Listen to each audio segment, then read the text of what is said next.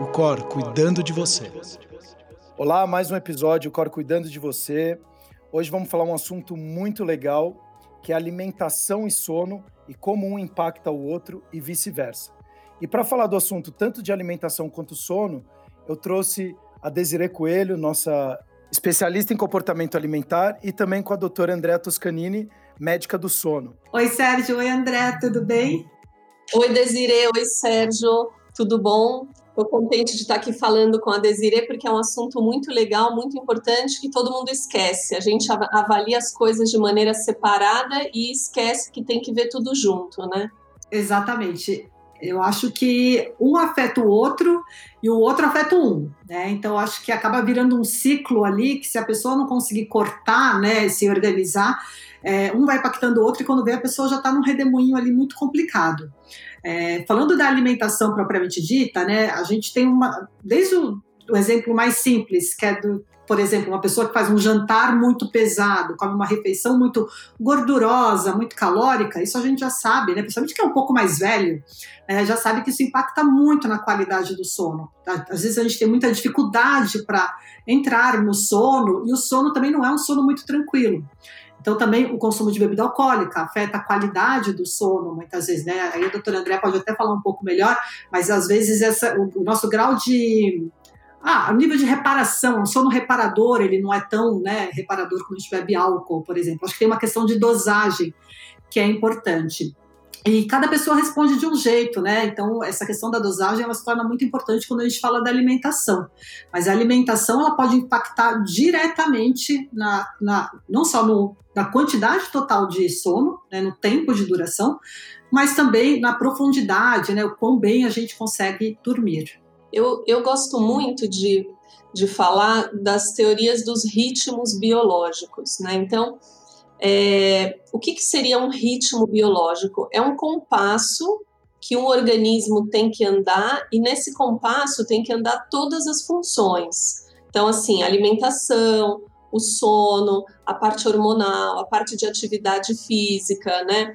Os tempos. Então, se a gente desincroniza algum desses fatores, a gente desalinha um desses ritmos, então aí a gente acaba tendo consequências metabólicas com manifestações clínicas, né? Então, se eu desalinho, por exemplo, o meu ritmo de alimentação com o meu ritmo sono-vigília, eu posso ter um ganho de peso indesejado, eu posso ter consequência metabólica, aumento de risco cardiovascular, resistência à insulina, alteração do mecanismo todo de normalização da glicemia, né, o metabolismo da glicose que é diretamente afetado e outros, meca é, outros mecanismos hormonais importantes, além do humor, do afeto. Então, assim, a gente pensando num ritmo biológico que o meu organismo tem que manter, eu preciso sincronizar e conciliar todas as funções. Então, assim, a alimentação é um dos principais marcadores biológicos de sincronização. A gente chama esses marcadores de Zeitgeibers. Então, eu tenho a luz, que é o maior de todos, e o segundo maior é a alimentação. E como é que esses que esses sincronizadores eles exercem função em cada célula do meu organismo, porque isso é um ritmo que, que ele é ditado por toda uma maquinaria genética do meu organismo. Então, como que alguma coisa que eu que eu estou me alimentando vai modular aquele DNA da célula da unha do pé? Então, o que, que acontece? Eu tenho é, eu tenho um grande marcapasso biológico que fica no núcleo supraquiasmático, né? que é o que dita o ritmo, que é o que é responsivo ao ritmo claro e escuro, né, que é o que vai secretar melatonina e tudo isso. Mas eu também tenho na periferia, né, e nos meus órgãos, outros relógios que são chamados relógios periféricos, ou seja, ficam fora do sistema nervoso central, que eles são responsáveis também por mandar informação para essa maquinaria genética. Então, no intestino, por exemplo, tenho eu tenho vários trabalhos que falam que eu tenho uma, uma associação e uma modulação direta né, desses marcadores que estão no intestino com a modulação dos clock genes. Por isso que é tão importante não só o que eu como, mas a hora que eu como. Então, a hora que eu como vai, vai me ajudar a escolher o tipo de comida. Então, eu sempre brinco, né? Que num despertar no meio da madrugada, ninguém quer comer uma salada. Ninguém quer comer uma salada. A gente quer comer uma batata frita, um chocolate, alguma coisa. Por quê? Porque eu tô fora do meu ritmo, eu tô desincronizado. Então, eu acho que uma coisa é, inicial importante seria entender o horário que meu organismo precisa se alimentar. E o horário que meu organismo precisa se alimentar não é olhar no relógio e falar que é hora de comer. É a hora que o meu organismo sente necessidade da comida. Então, tem um trabalho muito legal, não é tão recente, é de 2016, mas ele, ele fez uma análise com mais de 100 pessoas e, e, eles viram todos saudáveis em princípio e eles estavam avaliando o horário da alimentação das pessoas, né? Então, assim, existia uma relação direta entre se alimentar fora do seu horário biológico, porém no horário socialmente adequado e ganho de peso. Então, às vezes, por exemplo, se você tem um ritmo biológico que é um pouco mais noturno ou é um pouco mais matutino e você segue a risco horários alimentares que estão fora do teu cronotipo, isso vai ser prejudicial para você. Então, não é meio-dia, uma da tarde, o horário ideal para almoçar para todo mundo. Pode ser para a maioria das pessoas, né? Se a gente fizer uma curva de Gauss, 95% é um cronotipo intermediário. Mas se você não for, né? Então, assim, eu acho que a primeira coisa é a gente procurar sincronizar essa questão dos horários da alimentação. O que, que você acha, Desiree? É, você estava falando, né? A gente hoje na nutrição eles estão chamando isso de crononutrição, né? Que a gente entendeu um pouquinho essa questão do nosso relógio biológico, mais do que essa regra de alimentação. E eu fico pensando muito, né? Como as pessoas hoje, né? Principalmente a gente que está numa cidade muito grande, que é São Paulo, a carga de trabalho faz com que as pessoas todas queiram ser o mais produtivas possível. Isso faz que todo mundo queira dormir tarde. Falar para uma pessoa dormir 9 e meia, 10 horas da noite, né? Parece que quem mora em São Paulo isso é um absurdo. Mas para quem tem esse horário mais matutino, né? O relógio biológico funciona de um jeito mais matutino, né? Tem essa característica mais matutina, é, eles vão. O pessoal aqui em São Paulo é muito comum atender pacientes que vão jantar 9 e meia da noite, 10 horas. E aí eles vão dormir 11 e meia, meia-noite, sendo que já tem que acordar 6 horas. Nem estou falando da privação de sono. Então, mesmo que não tenha privação, como isso, só de não respeitar esse ciclo circadiano dele já é ruim para a saúde. Se tiver a privação de sono, ou seja, não dormir a quantidade suficiente, acho que só, acho não, mas só piora. Mas é importante entender né, o quanto que o nosso ritmo de vida também impacta nessas nossas escolhas. E, e muitas vezes as pessoas acham simplesmente que elas estão seguindo o fluxo né, da, da vida, enfim, e isso né, faz muito mal. Eu queria até fazer uma pergunta, porque tem gente que tem uma vida de fato um pouco mais. É, não desorganizada, mas o horário dela realmente. Às vezes ela precisa acordar três horas antes para ir ao trabalho, porque ela pega duas, três conduções. Então também tem algumas complicações do dia a dia que acabam impactando tanto na questão de alimentação como, tem, como na questão do sono.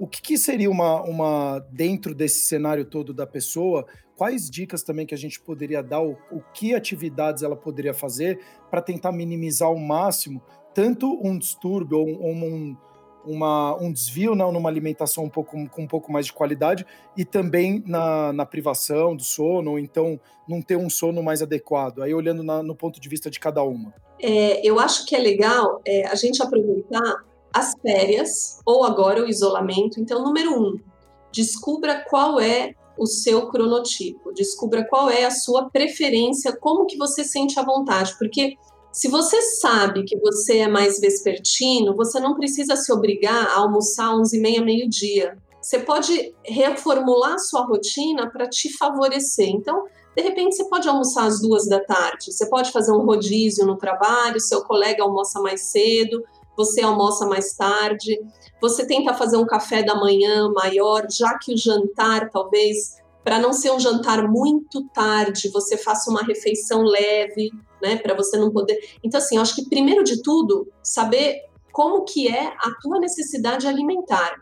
E essa tua necessidade alimentar não é uma coisa separada de todo o resto do teu corpo, é tudo junto, né? Então, é, você não vai ter mais fome no mesmo horário que você vai ter mais vontade de fazer atividade física. Você não vai ter mais fome no horário que você tem mais sono, porque é tudo perfeitamente sincronizado. Então, eu acho que às vezes a gente pega e faz um cronograma da nossa semana e começa a colocar todas as atividades e esquece daquilo que o nosso organismo se sente mais confortável para fazer. E não é só uma questão, e ele não se sente mais confortável só porque ele quer, é porque naquele momento ele está preparado metabolicamente para aquela atividade. Então, assim, se você quer almoçar na hora que teu organismo está te dando todas as condições para fazer atividade física, você não vai ter o melhor da absorção dos nutrientes que você está almoçando, nem a melhor das refeições, e nem quando você for fazer atividade física você vai estar tá no teu melhor. Então, eu acho que a primeira coisa é aquela história do autoconhecimento, ou seja, você saber quem é você dentro do teu ritmo sono-vigília. E aí você consegue fazer uma rotina que te favoreça e que te ajude em tudo, não só na alimentação e não só no sono, mas em tudo. Perfeito. E é isso, né? É encontrar dentro disso os horários também que a alimentação vai ter que ser, né? Como, a doutora André disse, de repente uma, uma, uma refeição com mais substância, né? Como a gente brinca no interior. Então, o momento que para você aquilo faz mais sentido, né? No Brasil, a gente tem o hábito de ter o almoço, a refeição mais rica. Mas para algumas pessoas isso faz sentido, para outras isso não faz. E esse período, né, aproveitar mesmo para ter esse autoconhecimento e depois tentar, na medida do possível, claro, né, é, reorganizar a vida, né, mas tentar fazer alguns ajustes, privilegiando essa sua característica, acho que é fundamental para quem pode, claro. É, outra pergunta que é, me fizeram também antes de fazer esse podcast é entender o porquê que e aí qual é a, a quantidade mínima que uma bebida alcoólica poderia ser ingerida ou tipo de bebida alcoólica para também não impactar tanto no sono. E o porquê que uma bebida alcoólica acaba impactando tanto? Porque muitas vezes quando eu tomava eu achava que eu capotava na cama e eu achava que eu estava dormindo melhor e não necessariamente, né? O álcool ele tem ele tem um efeito paradoxal porque a gente tem a, a ação dele de relaxante, né? E até você fica um pouco naquela embebição cognitiva também. E você tem uma facilitação, ou seja, você tem a indução do sono facilitada pelo álcool, né? Porém, passadas duas, três horas, ele tem esse efeito paradoxal, ou seja, no sistema, ele ativa o sistema nervoso central, então você começa a fragmentar o sono. Então, o que, que acontece no dia seguinte? Você não tem a sensação de sono reparador, embora você tenha iniciado o sono com facilidade. Por quê? Porque ele é um facilitador da indução do sono, por conta desse componente mio relaxante e, e essa coisa. Porque a gente também tem uma coisa muito forte que prejudica a indução do sono, que é a invasão dos pensamentos, né? A gente deita na cama e a gente começa a pensar em várias coisas. E quando você está é, você usou álcool, que sejam duas taças, você não tem essa cognição de aceitar a invasão de pensamentos. Então, isso é uma coisa que te relaxa. Tem gente que ouve é, aplicativo de áudio para dormir, tem gente que assiste televisão para se desconectar, que são coisas que eu não considero adequadas quando a gente tem algum problema de sono. Né? Quem não tem nenhum problema, é ok. Agora, é, você, a gente deita e tem essa questão. E, e, o álcool tira isso, né? O álcool faz com que você relaxe e com que você tenha essa desinibição cognitiva, descompromisso, né? Então você deita e dorme. Só que aí ele começa a fragmentar o teu sono. Então você acorda com a sensação de sono não reparador e às vezes alguma outra consequência física, né? Cefaleia. Mas eu acho que responder, até respondendo a, a pergunta do Sérgio, essa questão da dose, ela é muito individual, né, doutora? Porque tem gente que tem uma enorme capacidade de metabolizar álcool, enquanto algumas outras pessoas têm uma capacidade mínima. Então, é entender realmente que, como, é que, como é que funciona para cada pessoa. É, não existe uma fórmula. Não, e, e então, para você que está nos ouvindo, é muito importante isso, porque no momento como esse que você agora está mais em casa e provavelmente esse novo normal te faça começar a trabalhar um pouco mais em casa, é, eu tenho visto muitas pessoas ingerindo mais álcool. E aí ela acha que isso está induzindo ela a ter um sono mais tranquilo, por como a Andrea falou, de você entrar mais fácil no sono, então você acha que está descansando mais, mas aí durante a noite você começa a ter muito mais fragmentação, como ela falou, ou seja, uma quebra mais frequente de você ter aqueles sonos mais profundos ou menos, me corrija se eu estiver errado, Andréia, e isso acaba prejudicando. Então, de repente, ao decorrer do dia ou da semana, você começa a ficar cansado e muitas vezes a gente acha que é ou estresse do trabalho, ou é porque a gente está trabalhando mais, ou porque você começa a colocar talvez desculpa em outras coisas, mas na verdade é porque você está começando a beber mais vezes por semana, né? É, é, exatamente. O álcool, ele acaba fragmentando o sono. Quando a gente fragmenta o sono, a gente acaba tendo uma quantidade de sono profundo menor. Porque, obviamente, para você chegar no sono profundo, você tem que estar tá um certo tempo dormindo para você atingir aquela fase de sono de onda lenta mais profunda. Se você está fragmentando toda hora, você não consegue chegar nesse, nesse sono de onda lenta. Então, vamos aproveitar, já que você falou do álcool, vamos falar dos psicoestimulantes de maneira geral, né? Então, assim, o álcool, é, a gente tem a cafeína, que está presente aí em vários é, alimentos e bebidas, que é super importante. Então, às vezes, se você não tem a Desiree depois fala com mais propriedade, vou falar por cima. Se você não tem é, nenhum problema para pegar no sono, talvez isso não, não faça tanta diferença para você. Mas se às vezes você tem, você pode ser que não tenha percepção que isso está te atrapalhando, né? Então a cafeína não. A gente tem cafeína em refrigerantes, a gente tem cafeína em chocolate, a gente tem cafeína em chás. Então, chá é uma coisa que eu sempre gosto de chamar atenção, porque muitos pacientes falam, ah, eu vou tomar um chazinho antes de dormir, aí toma um chá preto, toma um chá mate, toma um chá, é, ou um chá de gengibre, que são canela, que são chás realmente psicoestimulantes. Então, qual é o papel do psicoestimulante?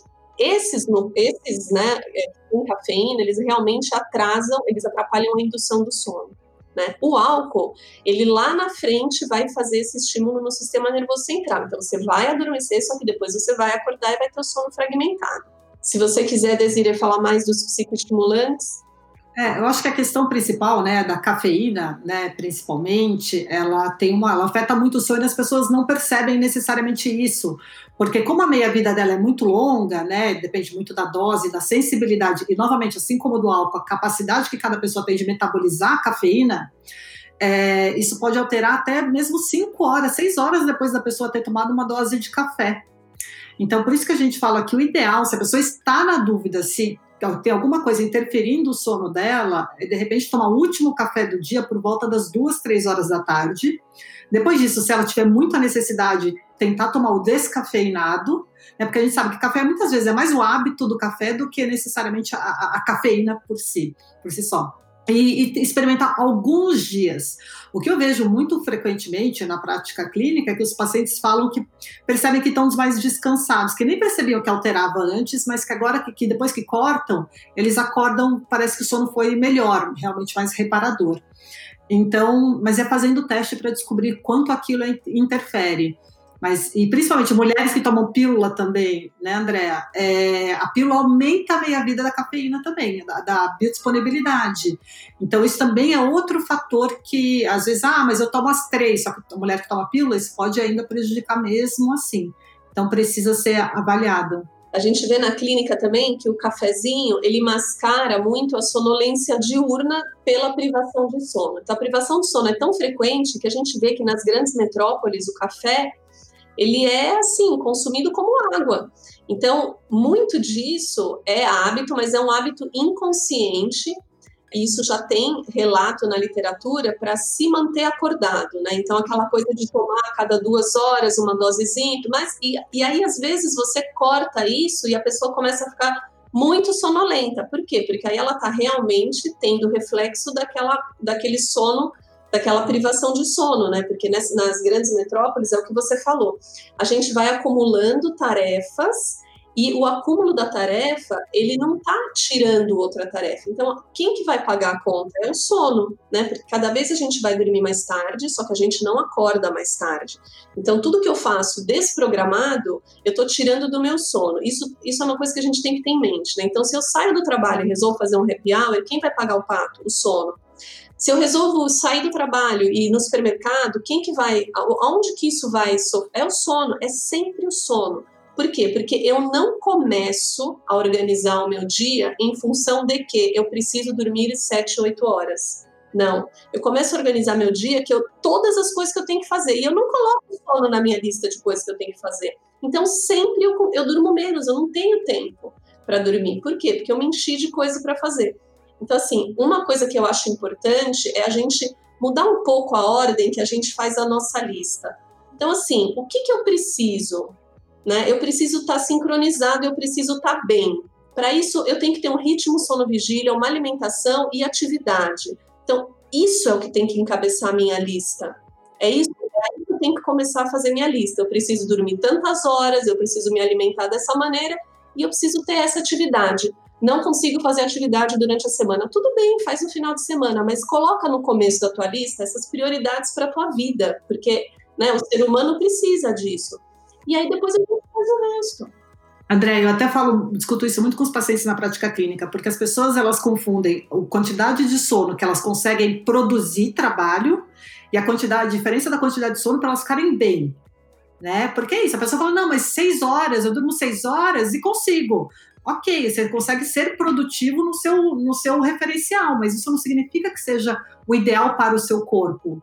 E isso influencia muito as pessoas que estão ganhando peso, que tem, comem muito açúcar, muito doce, farinha, ansiedade que afeta a alimentação, aumenta a fome, diminui a saciedade, enfim.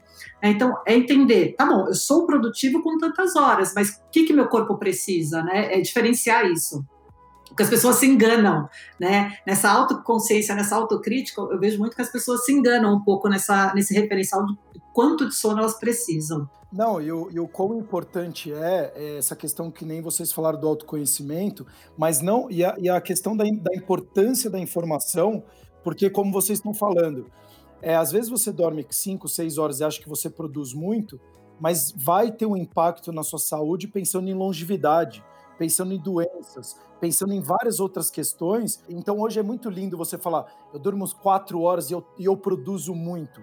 Muito cuidado com essa informação, você que está nos ouvindo, porque isso vai impactar a sua saúde. Não, aquele clube das 5 horas da manhã, né, estimulando as pessoas a serem produtivas e acordar muito cedo. Ok, se você for dormir 7 da noite, seu cronotipo for esse, né? Mas eu sou uma pessoa que de repente a doutora André, acho que ela já até falou desse tema em outro podcast, mas eu, eu sou longa dormidora, eu preciso muito tempo de sono. Eu fico bem com 9, ótima com 10.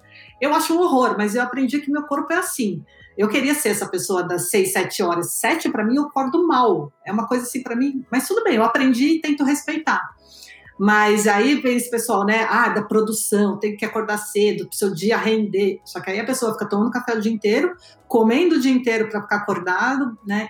E tem muita coisa nisso. É, e aí também a gente entra um pouco é, nessa questão do padrão alimentar, né? Se a gente está privado de sono, a gente tem predileção por alimentos que são piores, né? Alimento, alimentos mais gordurosos, alimentos mais ricos em açúcar, por quê? Porque eu preciso ter rapidamente um aporte energético de fácil acesso, né?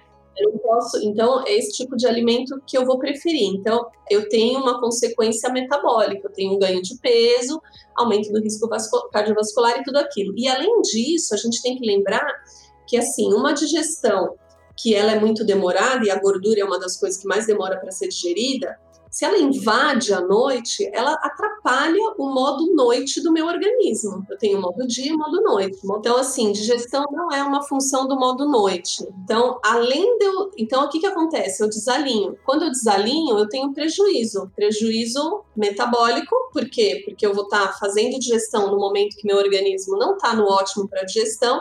E ao mesmo tempo eu vou ocupar o tempo dele que estaria fazendo outra coisa. Então eu também vou ter um sono ruim né? Eu vou, eu vou, eu não vou demorar mais para ter sono de onda lenta, eu vou ter, eu vou ter uma mistura do sono. Sempre lembrando que assim, a gente não trata hipnograma. A gente não trata quantidade de sono REM, quantidade de sono de onda lenta, quantidade. Não. A gente trata uma pessoa que tem uma queixa. Então, assim, se um paciente não tem queixa nenhuma, não tem repercussão diurna nenhuma, e eu olho o hipnograma dele tá horroroso, paciência. Esse é o hipnograma dele, ele não tem queixa, ele não tem repercussão daquilo. Então, e por outro lado, às vezes eu tenho pacientes que têm uma queixa horrível e eu olho o hipnograma e falo, nossa, mas não tem nada, não tem microdespertar, não está desaturando, não tem evento respiratório. mas ele tem queixa, então eu preciso sempre tratar a queixa. Então, a gente não pode, tem um termo que chama ortossônia, que é aquela neurose de dormir o melhor, de ter o sono ótimo, da quanto que isso que eu tô. Então, assim, um, a melhor coisa é a gente saber como é que a gente está no dia seguinte. Se a gente está bem, se a gente está com sono, se a gente está com a sensação de sono reparador, se a gente vai ter sono durante o dia ou não, se alguém reclamou que eu ronco, que eu me mexo muito à noite, se eu estou cansada, se eu estou irritada, se eu estou sonolenta, enfim, é avaliar o meu dia, eu já vou saber como é que foi a noite. Eu não preciso olhar num, num gráfico de ondas para eu conseguir saber se eu dormi bem ou não. E até mesmo porque isso tudo é o que vai influenciar diretamente a alimentação, né? Quando a gente pega, tem estudo mostrando, por exemplo, que uma pessoa que acorda cansada, ou seja, que ela está em privação de sono, de qualidade de sono ruim, chega a aumentar o consumo calórico. Tem uma meta-análise que mostrou que aumentou o consumo calórico de mais de 380 calorias por dia. Então, se você for pensar numa pessoa que está ganhando peso, uma pessoa até que quer emagrecer, né, só aí a gente tem um dado muito importante, né, que é mais de, para a média da população, isso é quase 15, 20% do, né, do, das calorias, 15%, várias calorias. É muita coisa que a privação de sono aumenta. E aumenta mais de 20% o consumo de açúcar. Por quê? Porque essa, é, como a, como a Andrea disse, é a necessidade de uma coisa que te desperte, que dê, dê uma energia e que também dê um pouco de felicidade, né? Que é o açúcar e a farinha branca.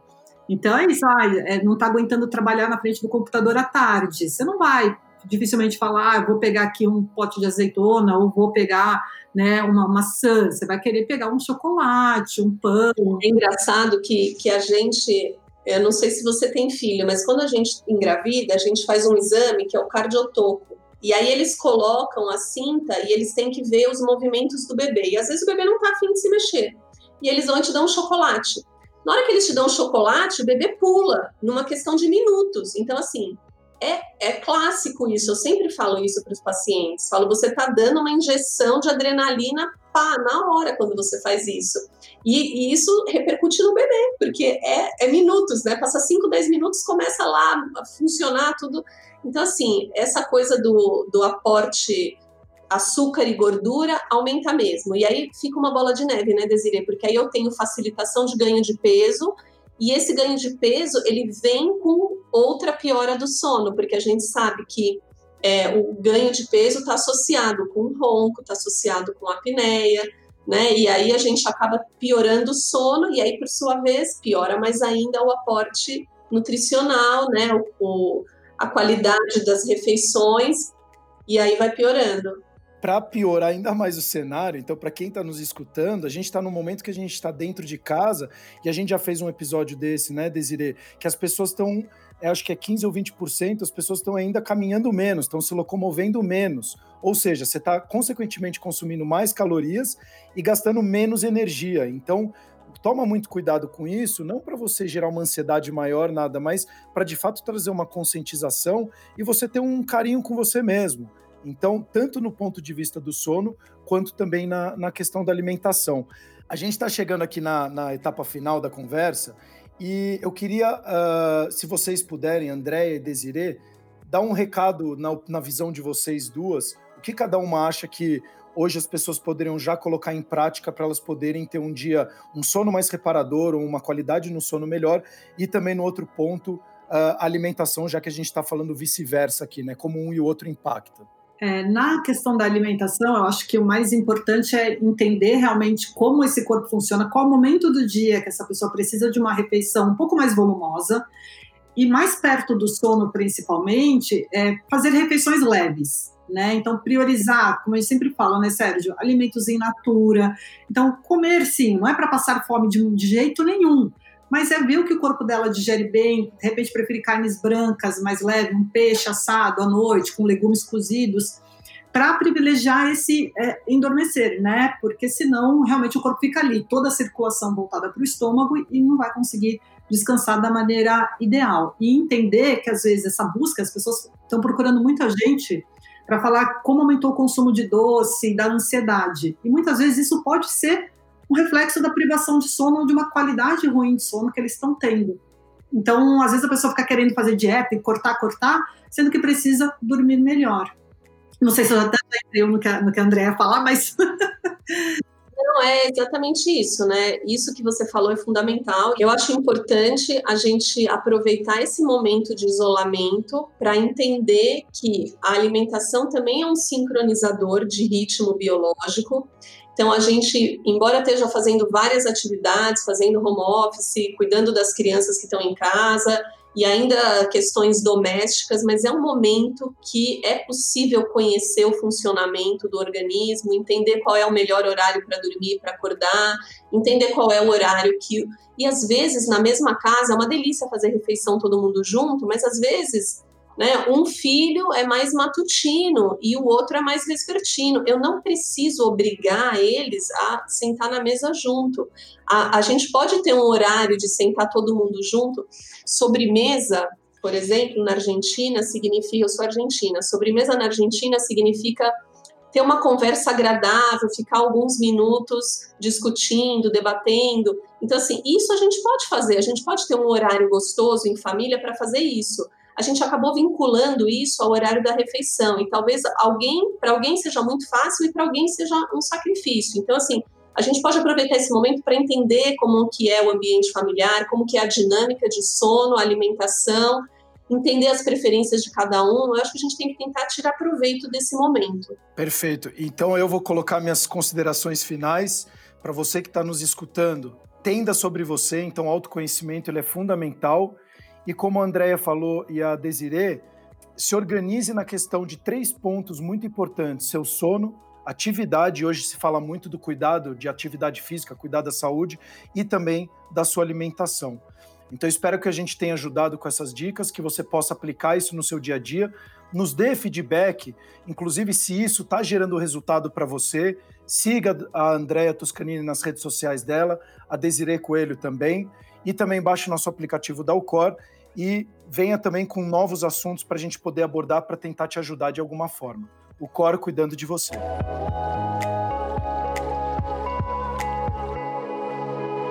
O Cor cuidando de você.